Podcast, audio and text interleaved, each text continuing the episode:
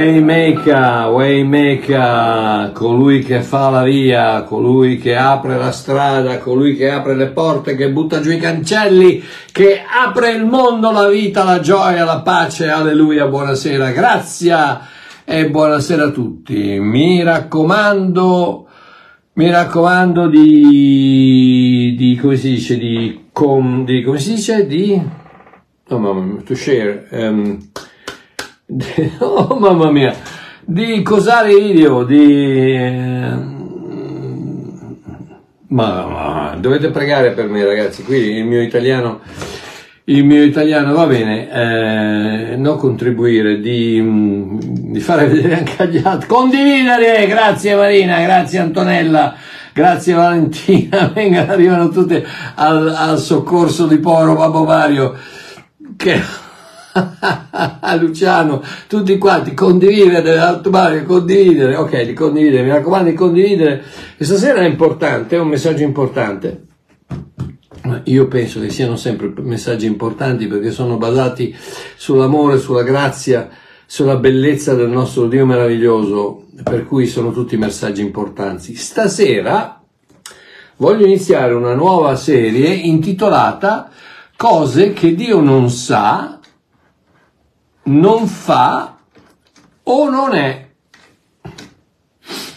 Un titolo un po', in, un po' contestabile, in quanto si potrebbe dire che Dio sa tutto, può tutto e senz'altro è tutto. E sarebbe perfettamente giusto.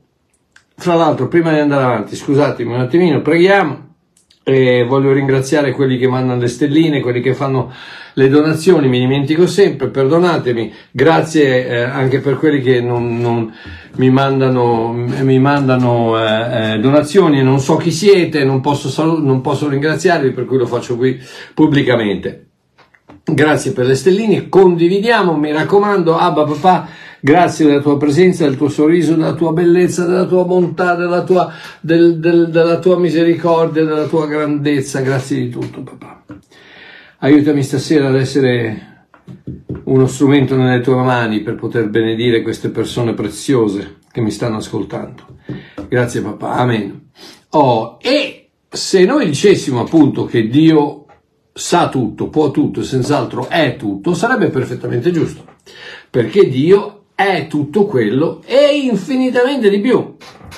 Ma, ma ci troviamo davanti a un dilemma antico nella mente umana. La mente, soprattutto agnostica, dice cose del genere. Se è vero che Dio può tutto, può lui forse creare qualcosa di così pesante che non la può alzare o non la può spostare? Attenzione perché la domanda è a doppio taglio. Se Dio lo può fare, creare qualcosa che non può sollevare, e allora vuol dire che non la può sollevare. Allo stesso tempo, se è impossibile per Dio creare qualcosa di così pesante, eh, vuol dire che non lo può fare. Nella nostra limitatissima mente umana la risposta è chiara sì, chiaramente c'è qualcosa che Dio non può fare. Oppure sarebbe come dire Dio non può mentire. Giusto? Dio non può mentire. Ok, io se voglio mentire, mento. Io mi chiamo Luca. Bugia.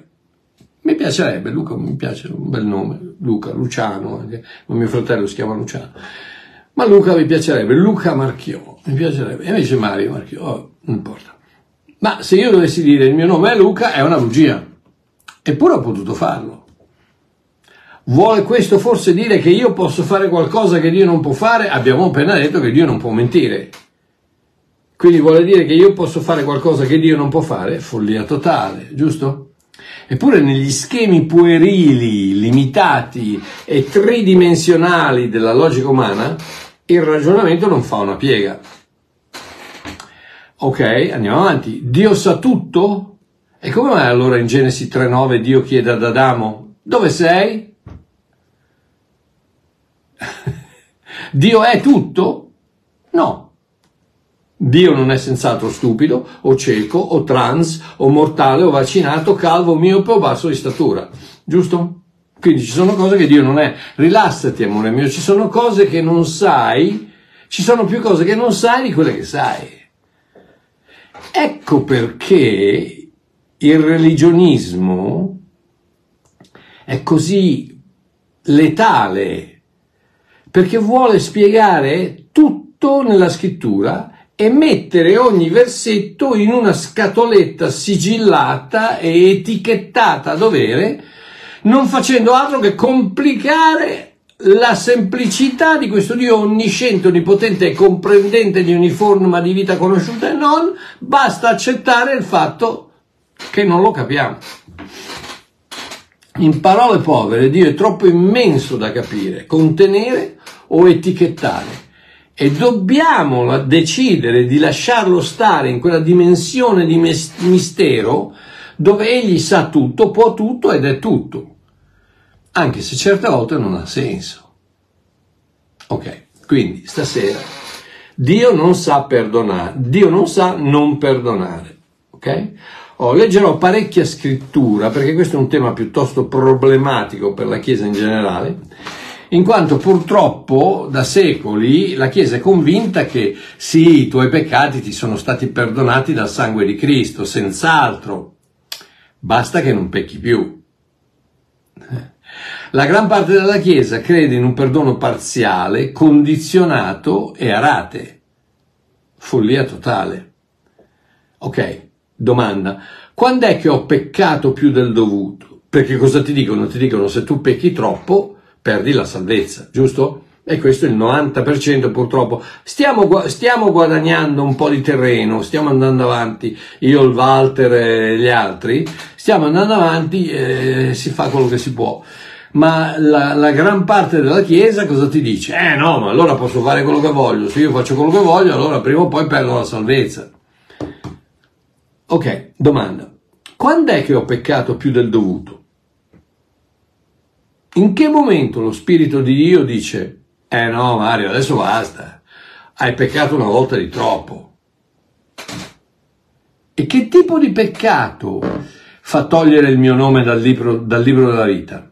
un peccato grosso, un peccato mortale, ripetuto, grave, volontario, non confessato, bionico. Qual è il peccato che rappresenta la goccia che fa traboccare il vaso della mia salvezza e come faccio a sapere quando l'ho commesso? Perché quello, ragazzi, che è, è, è la tristezza del religionismo è che nessuno sa se è salvato o no. Eh no, ma io lo so, sì, sempre che non pecchi, perché allora se non chiedi perdono e, e si entra in quel, in quel cir, ciclo vizioso dove pecco, devo chiedere perdono, se non, chiedo, se non chiedo perdono mi allontano da Dio, più mi allontano da Dio, più, più mi diventa facile peccare e più non chiedo perdono, se, non me, se muoio in quella condizione, ciccia, puh, all'inferno.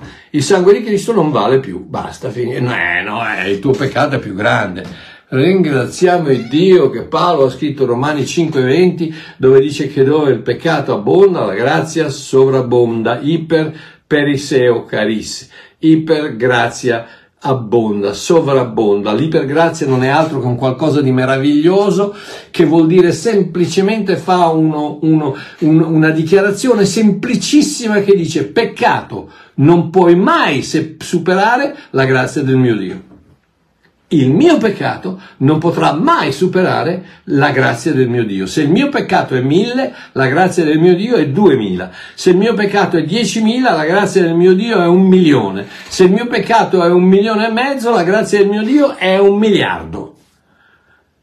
Perché la grazia del mio Dio è sempre iperperiseo, sempre sovrabbondante al peccato. E questa è la scrittura. È la, è la scrittura. Ok.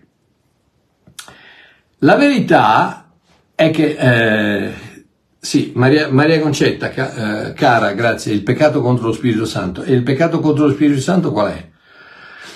Perché queste sono cose che diciamo, no? Eh no, Marchio, perdi la salvezza, il peccato contro lo Spirito Santo. No, amore mio, il peccato contro lo Spirito Santo è semplicemente quello che non riconosce Gesù, gli, da, gli, gli, gli assegnavano le opere di Satana, tu stai facendo quello che stai facendo nello spirito di Belzebub, lo spirito di Satana, quindi stavano non riconoscendo Gesù per quello che era. Il momento che tu non riconosci Gesù come tuo Salvatore, non perdi la salvezza, perché non l'hai mai avuta la salvezza.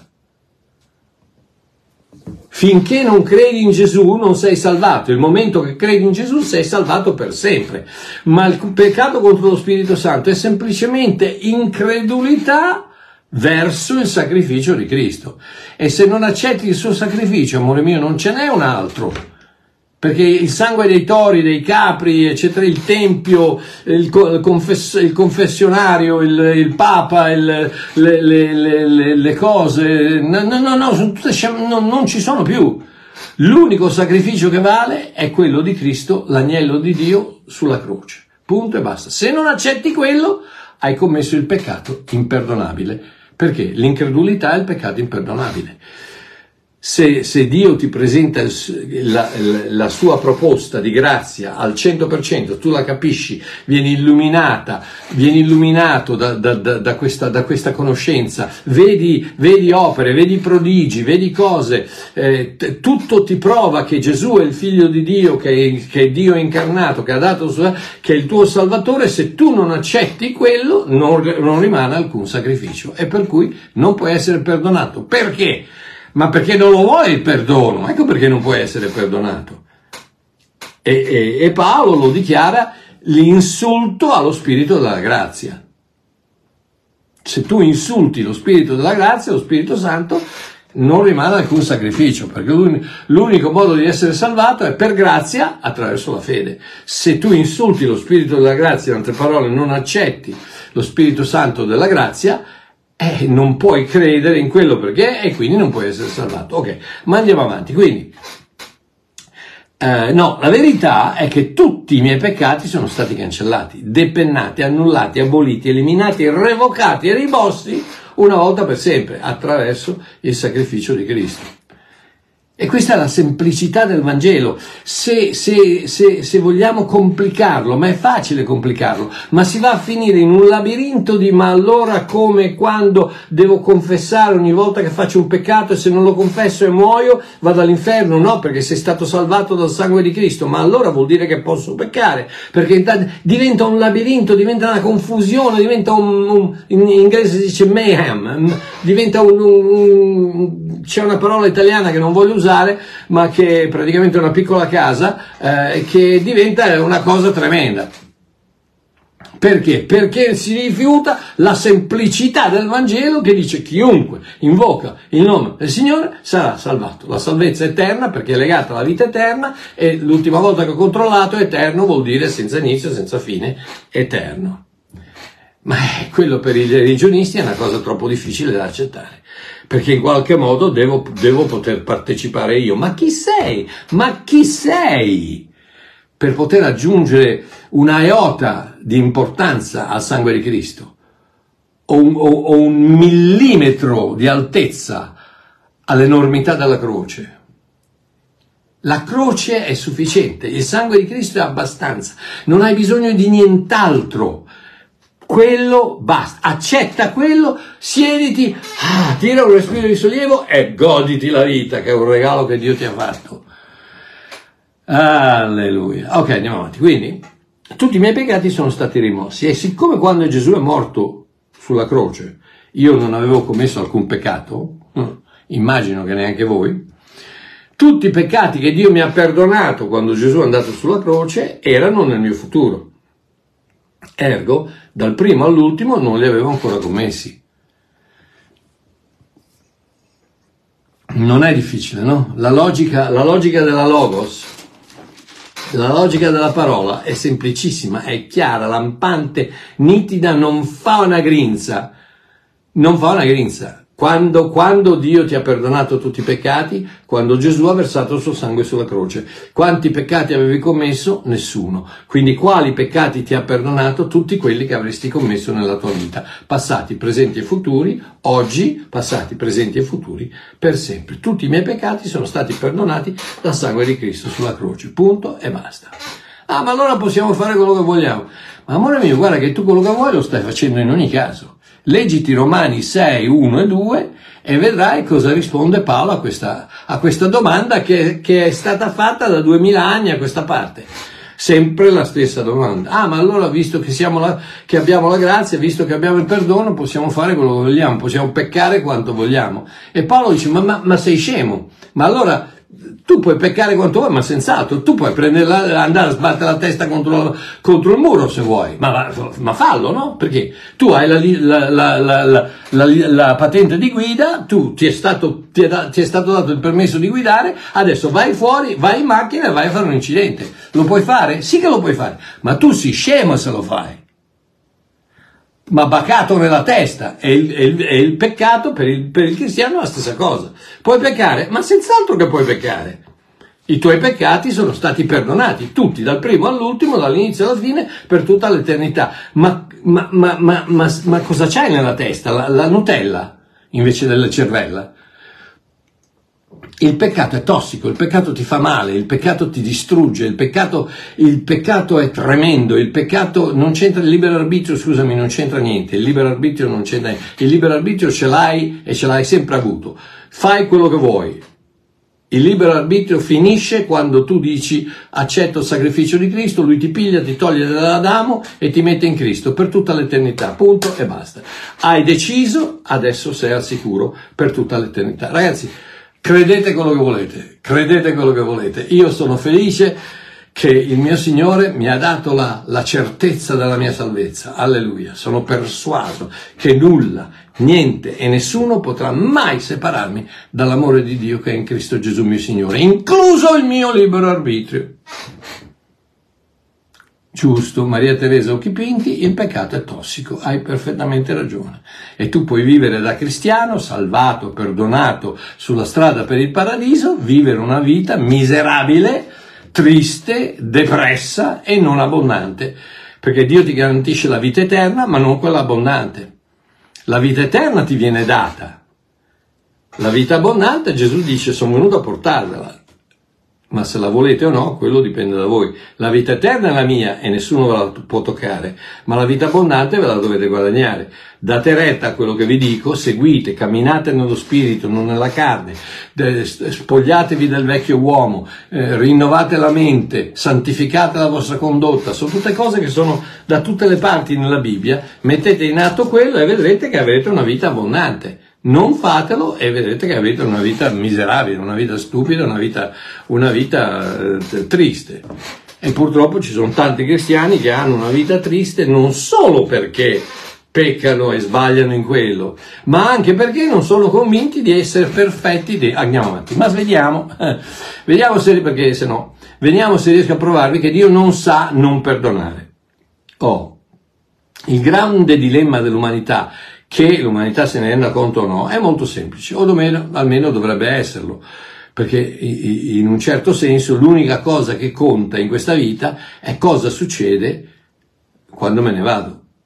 Dovrebbe essere, ma la società di oggi invece mette la cosa più importante, la relega in fondo alla fila perché? Eh, perché no? Perché legata a quello ci deve essere la questione di un creatore, la questione di un Dio, la questione di un salvatore. E quindi mettiamola via perché sennò abbiamo problemi. Giusto? E invece dovrebbe essere la cosa più importante, perché amore mio, 50, 60, 70, 80, 90, 100, ma prima o poi le statistiche provano che tutti tirano il calzino, dal primo all'ultimo. Papa, non papa, Billy Graham, non Billy Graham, pastore, apostolo, eh, reverendo, evangelista, tutti, dal primo all'ultimo, prima o poi il, tiriamo il calzino. Che non so bene perché si dice tirare il calzino, ma se, se lo sapete fatemelo sapere. Perché si dice, perché si dice tirare il calzino? Ma Comunque, prima o poi tutti quanti andiamo. Quindi dovrebbe essere la cosa più importante. La cosa più importante dovrebbe essere cosa succede quando me ne vado? E invece purtroppo no, perché questa società è riuscita, il diavolo è riuscito a, a mascherare la cosa più importante come una cosa secondaria. Ma questo dovrebbe essere. E, e vediamo, le, vediamo, cosa dice ehm, Luca 18, 18. Maestro buono. Questa dovrebbe essere la richiesta la, la, la, domanda, il dilemma di tutta l'umanità. Maestro buono, che devo fare di buono per ereditare la vita eterna? Inconsciamente questa persona risponde da solo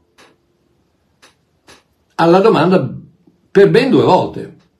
La prima, in quanto chiama Gesù buono, maestro buono, sta parlando a Gesù, maestro buono, eh, chiama Gesù buono e Gesù risponde che nessuno è buono tranne Dio.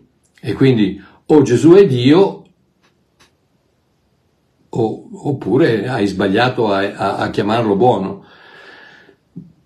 E la seconda, in quanto chiede come fare per ereditare la vita eterna.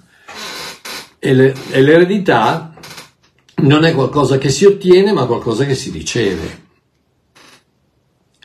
Ed ecco la chiave della salvezza, non è qualcosa che si ottiene, ma qualcosa che si riceve soltanto dicendo grazie. L'eredità non avviene perché tu fai qualcosa, avviene perché qualcuno muore. Gesù è morto, l'eredità ti è dovuta da figlio di Dio se l'accetti. Ok, ergo, per ricevere la vita eterna dobbiamo riconoscere che Gesù è Dio incarnato e dobbiamo accettare la sua adozione, la sua offerta di adozione e diventare suoi eredi. Ma vediamo cosa risponde Gesù, visto che stava parlando, molto probabilmente, a un giovane fariseo che conosceva perfettamente la Torah. Vediamo Matteo 19, 16, 21, dice, ed ecco un tale gli si avvicinò e gli disse, maestro buono, cosa devo fare di buono per avere la vita eterna? Cosa, cosa devo fare? Immediatamente vedi, qui c'è la chiave del religionismo, cosa devo fare? Non cosa devo credere, ma cosa devo fare di buono per avere la vita eterna e, e, Gesù, sapendo bene chi gli faceva la domanda, gli disse perché mi chiami buono? Nessuno è buono se non uno solo, cioè Dio. Ora se tu vuoi entrare nella vita eterna osserva i comandamenti. Perché gli dice questo? Perché questo qui è un fariseo e capisce solo il linguaggio della Torah, della legge osserva i comandamenti. Ma adesso vi faccio vedere una cosa interessante. Egli gli disse, quali? Gesù allora disse, non uccidere, non commettere adulterio, non rubare, non dire falsa testimonianza, onora tuo padre e tua madre, questi sono tutti i comandamenti. E poi Gesù ci sbatte dentro, ama il tuo prossimo come te stesso, che non è un comandamento, ma fa parte dei mitzvah, dei, dei 613 mitzvah, 613 eh, dettati della, della, della Torah completa. Infatti si trova in Levitico 19-18, non si trova in Esodo 20 dove ci sono i dieci comandamenti. Quel giovane gli disse, come se Gesù gli, avesse, gli volesse dire, guarda che non sono solo i dieci comandamenti, ma ce ne sono altre 603. Quel giovane allora gli disse, tutte queste cose le ho osservate fino alla mia giovinezza, che mi manca ancora, al che Gesù avrebbe dovuto dire, ah, vabbè, allora se le hai osservate vuol dire che hai ricevuto la vita eterna. Invece cosa gli dice? Gesù gli disse, se vuoi essere perfetto, sottolinea parola perfetto, va, vendi ciò che hai, dallo ai poveri e tu avrai un tesoro nel cielo, poi vieni e seguimi, seguimi. Seguimi cosa? Dove stava andando Gesù? Stava andando al Calvario. Quindi cosa gli sta dicendo? Se vuoi la vita eterna, prima devi morire con me e devi nascere di nuovo. Ma il giovane, udito questo parlare, se ne andò, andò rattristato perché aveva molte ricchezze. Gesù allora disse ai suoi discepoli, in verità vi dico che un ricco difficilmente entrerà nel regno dei cieli. Adesso qui c'è stato, c'è stato creato questo, questo ambiente del, della ricchezza che allora i ricchi, quelli con i soldi, no, no, non sta parlando di ricchezze materiali, anche di quelle, ma sta parlando di ricchezze morali, nel senso se tu sei ricco pensi di avere quello di cui hai bisogno per poter pagare il tuo debito a Dio, sarà molto difficile che tu entri nel regno dei cieli. Eh, e ve lo ripeto, è più facile che un cammello passi per la cruna di un ago, che è impossibile, che un ricco entri nel regno di Dio. All'udire ciò i suoi discepoli furono grandemente sbigottiti e dissero, chi dunque può essere salvato? E adesso attenzione, perché Gesù, fissando lo sguardo su di loro, disse, per gli uomini questo è impossibile, ma per Dio ogni cosa è possibile. Gloria a Dio, grazia. Questa è la grazia. Per l'uomo è impossibile entrare nel regno di Dio, non importa quanti soldi ha, ma per Dio è possibile, perché non importa quanto è cattivo, quanto è malvagio, quanto ha sbagliato, basta che accetti il fatto che Dio, che Gesù è Dio incarnato e che deve diventare un figlio di Dio, niente è impossibile per Dio. Dio lo cambia e lo, e, lo, e lo, rigira così e lo mette a posto così. La grazia di Dio è, è, è, è perfetta. Io non potrò mai riuscirci da solo, ma per Dio salvarmi è un giochetto. Ho e abbiamo visto le parole lì, abbiamo visto le parole, per, abbiamo visto le parole perfetto, seguimi, ricco, impossibile. Purtroppo abbiamo, abbiamo, abbiamo, abbiamo preso questo versetto e l'abbiamo come al solito manipolato per dire tutto, per, tutto, per Dio tutto è possibile, no? Allora se hai bisogno del miracolo, Dio ti fa il miracolo. Non sta parlando di questo, sta parlando della salvezza sta parlando della salvezza, sta parlando di come ricevere la vita eterna, sta parlando di seguimi sulla croce al Calvario, muori con me, nasci di nuovo, sta parlando dell'eredità, che l'eredità è quella quando muore qualcuno, ricevi l'eredità, il, padre deve morire, il, il, il, testatore deve morire perché il, testa, testamento possa essere valido. Non sta parlando di, di cose, sta parlando della, della salvezza è perfetto, quindi che se ereditare la vita eterna, per ereditare la vita eterna devo essere perfetto, mi viene in mente un altro, un altro versetto impossibile che Gesù menziona in Matteo 5,48, vi ricordate? Voi dunque siate perfetti come perfetto il Padre vostro che è nei cieli. È buona fortuna. È buona fortuna, vediamo se ci riesci. Se io allora devo essere perfetto per entrare nel regno dei cieli, vuol dire che tutti i miei peccati, mancanze, errore, iniquità, passati, presenti e futuri, devono essere perdonati, perché la perfezione non permette la presenza di una minima macchia, ruga o difetto. Mi avete sentito dirlo tante volte, ma nessuno che non è completamente, totalmente, 100% perfetto può ereditare la vita eterna perché nulla che non sia completamente, totalmente, 100% perfetta può entrare in cielo. Ergo, Dio deve sapermi perdonare completamente, totalmente, 100% perché io possa essere salvato e ereditare la vita eterna. E lo ha fatto. Se tu sei buono al 99.9% in cielo non c'entri, devi essere perfetto, 100%. L'unico che è perfetto, non c'è nessuno che è buono, ma Dio, l'unico che è perfetto è Dio incarnato, Cristo Gesù. Se vuoi entrare nel cielo, devi entrarci nell'arca che si chiama Gesù Cristo. Oh, Giovanni 1,29, il profeta, vero, un, quello vero, non quei pagliacci ciarlatani che vanno in giro oggi, il profeta vero Giovanni dichiara all'avvicinarsi di Gesù, ecco l'agnello di Dio che toglie il peccato dal mondo. Il peccato, non i peccati, il peccato, la natura del peccato, toglie il peccato dal mondo. State a vedere come Dio prepara il terreno per la gente perché la gente possa accettare questa sua offerta di adozione così che i loro peccati possano essere perdonati al 100% e loro possano essere perfezionati per poter entrare in paradiso. 2 Corinzi 5:19 Dio ha riconciliato passato il mondo, non la Chiesa, il mondo con sé in Cristo, non imputando agli uomini i loro falli, peccati, e ha posto in noi la parola della riconciliazione. Ebrei 10:14, con una sola offerta. Cristo ha reso perfetti per sempre coloro che ha santificati. Colossesi 2:13, con Gesù Dio ha vivificato voi che eravate morti nei peccati e nell'incirconcisione della carne, cosa vuol dire? Gentili, non facenti parte di alcun patto, incirconcisi, quindi gentili, non parte del patto di Israele, perdonandovi quanti? Tutti i peccati. Efesini 1.7, nel figlio abbiamo la redenzione per mezzo del suo sangue, il perdono dei peccati secondo le ricchezze della sua grazia. Colossesi 1, 12, 13, Dio Padre in cui abbiamo la redenzione per mezzo del suo sangue, il perdono dei peccati secondo le ricchezze della sua grazia. Oh, se io dovessi chiedere a un credente mm, normale se è redento, mi risponderebbe senz'altro. Perché?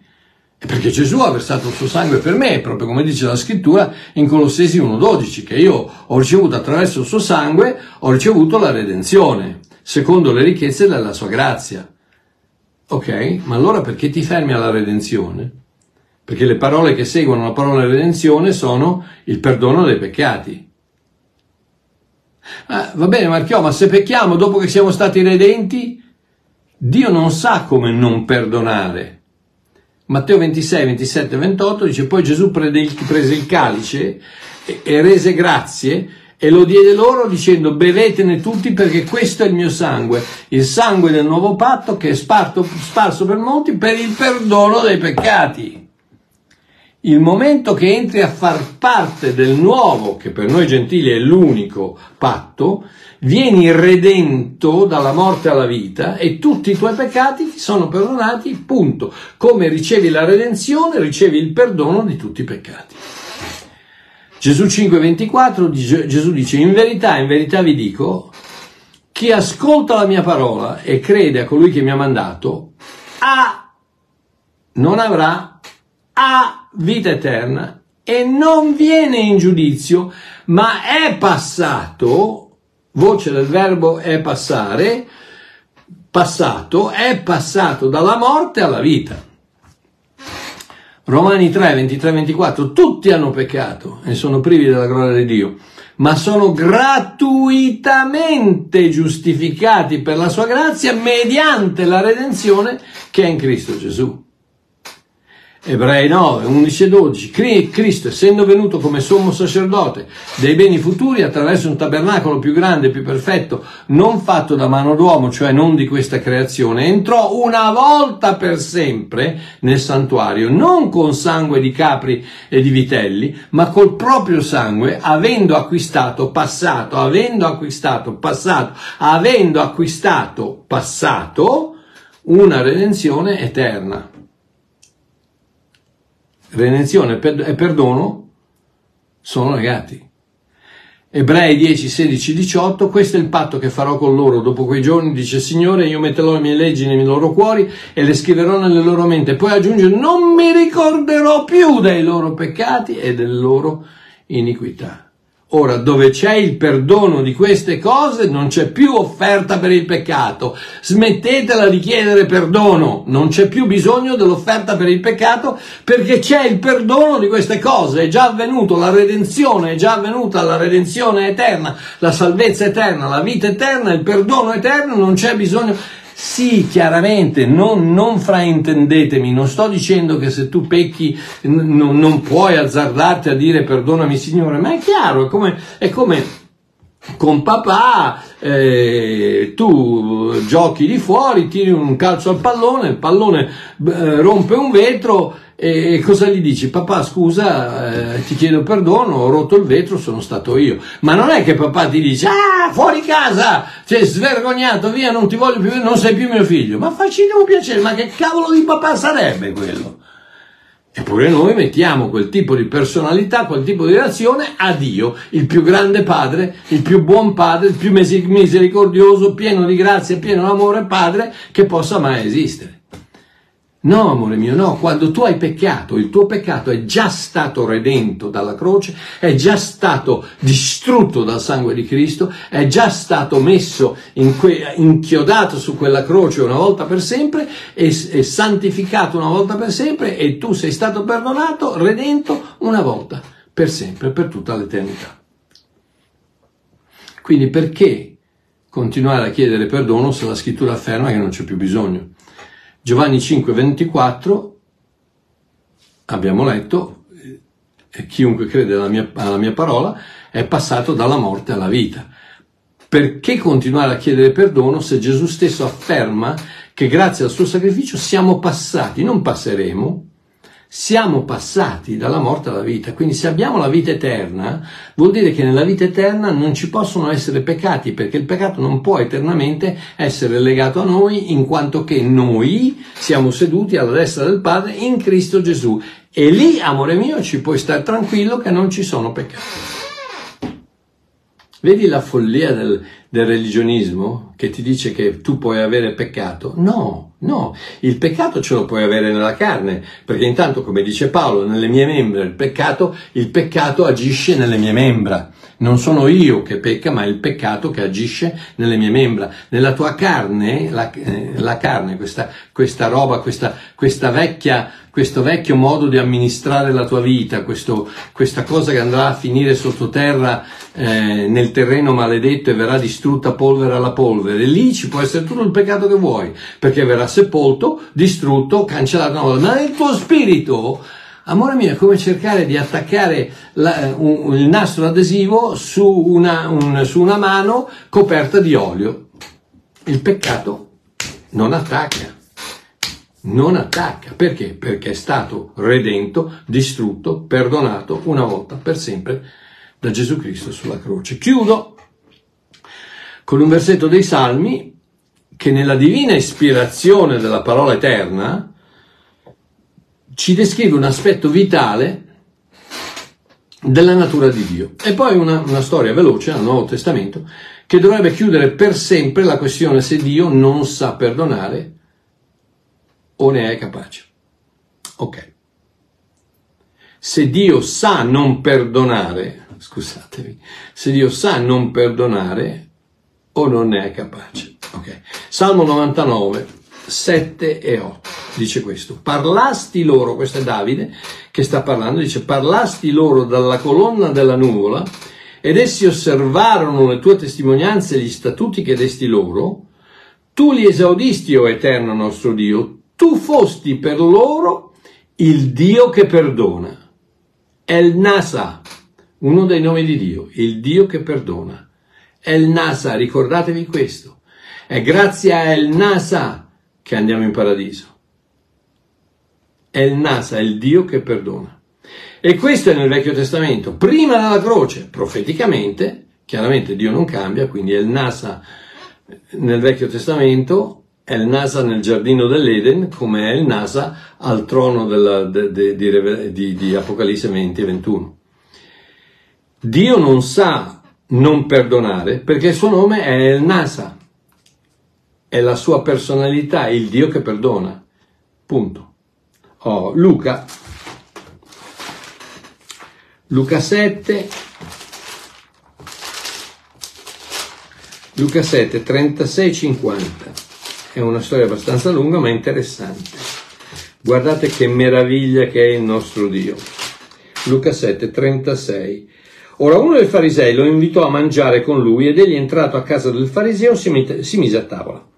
E ricordatevi che la tavola qui era il triclinio dove praticamente era, era una, una, tavola su, de, su, de, su, dei mattoni molto bassa, dove tu ti sdraiavi su, su, sul gomito, mangiavi con la destra eri sdraiato e i piedi erano, eh, il tuo corpo era praticamente sdraiato per terra.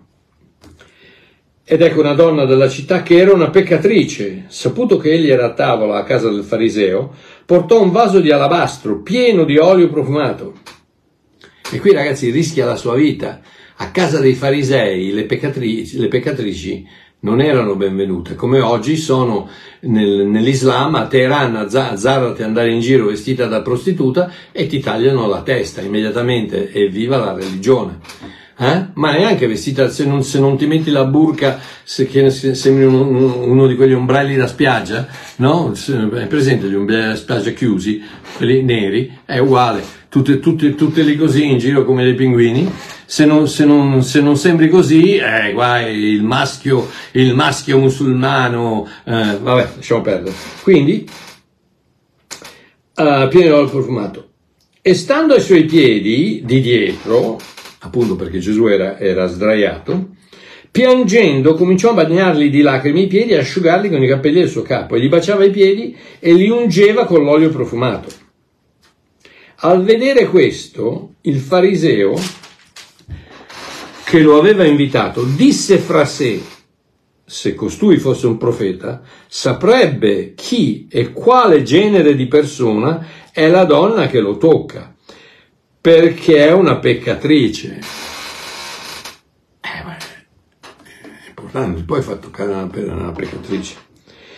E Gesù, questo disse tra sé, davanti a Dio il disse tra sé non funziona. Gesù rispondendo gli disse, Simone, ho qualche cosa da dirti. Ed egli disse, maestro, di pure. E Gesù gli disse, un creditore aveva due debitori, l'uno gli doveva 500 denari e l'altro 50. E non avendo, non avendo essi di che pagare, egli condonò il debito ad entrambi. entrambi. Dimmi dunque, chi di loro lo amerà di più? La grazia livella sempre i debiti. Ok? Chi di loro lo amerà di più? E Simone rispondendo disse, suppongo sia colui al quale egli ha condonato di più. E Gesù gli disse, bravo, hai giudicato giustamente. Poi volgendosi verso la donna, disse a Simone, vedi questa donna? E notate una cosa, notate che questa donna non dice una parola. Non chiede scusa, non chiede di essere perdonata, non chiede niente, non dice una parola, non dice una parola. E in un altro posto del, della Bibbia dice, questa donna farà parte dei Vangeli fino alla fine dei tempi. Senza dire una parola, questa donna ha una testimonianza, una delle più potenti in tutta la Bibbia. E dice, Vedi questa donna? Io sono entrato in casa tua, tu non mi hai dato dell'acqua per lavare i piedi. Lei invece mi ha bagnato i piedi con le lacrime e li ha asciugati con i capelli del suo capo. Tu non mi hai dato neppure un bacio, ma lei, da quando sono entrato, non ha smesso di baciarmi i piedi. Tu non mi hai... Non... Chiaramente Gesù sta parlando di, de, del bacio amichevole, come il bacio di Giuda, il bacio fra amici, e, e, e la donna che stava praticamente appoggiava appoggiava la sua guancia sui piedi di Gesù. Um, tu non mi hai unto il capo di olio, perché quella era una, una, un'usanza con la quale si, si, dava il benvenuto agli invitati importanti, ma lei ha unto i miei piedi di olio profumato. Perciò tu ti dico che i suoi molti peccati le sono perdonati. Tada! Ma chi te l'ha chiesto? Ma chi te l'ha chiesto? Ma ti ha chiesto qualcosa quella donna? No. Gesù sta facendo, sta, dice, sta dichiarando un dato di fatto. I suoi peccati, che sono molti, sono stati perdonati. È un dato di fatto. Il sangue che profeticamente verrà versato sulla croce cancellerà il peccato dal mondo, dal, dal primo peccato di Adamo all'ultimo peccato che verrà mai commesso su questa terra. Ed è, le sono perdonati perché ha molto amato, ma colui al quale poco è perdonato, poco ama. Guarda, guarda com'è, com'è l'opposto. Più, più si è cattivi, più si ama. Più, più si è cattivi, più Dio deve perdonare e più, più si ama. Pietro stesso che dice allontanati da me che sono un peccatore davanti alla bontà, è la bontà di Dio che porta l'uomo al pentimento. Al contrario del religionismo, è la bontà di Dio che porta l'uomo al pentimento. Poi disse a lei, i tuoi peccati ti sono perdonati. Dichiarazione. I tuoi peccati sono perdonati. Il paralitico che, scende dal, dal, dal tetto, figliolo, fatti coraggio, i tuoi peccati ti sono perdonati. Ma chi te l'ha chiesto? È una dichiarazione, una dichiarazione dei fatti. I tuoi peccati ti sono perdonati. Io ti ho perdonato i tuoi peccati. Che tu lo voglia o no, i tuoi peccati sono perdonati. Adesso, quello che ci fai con questo annuncio di grazia determinerà il, la tua vita eterna. Perché se lo accetti che i tuoi peccati sono perdonati una volta per sempre, ricevi la salvezza eterna.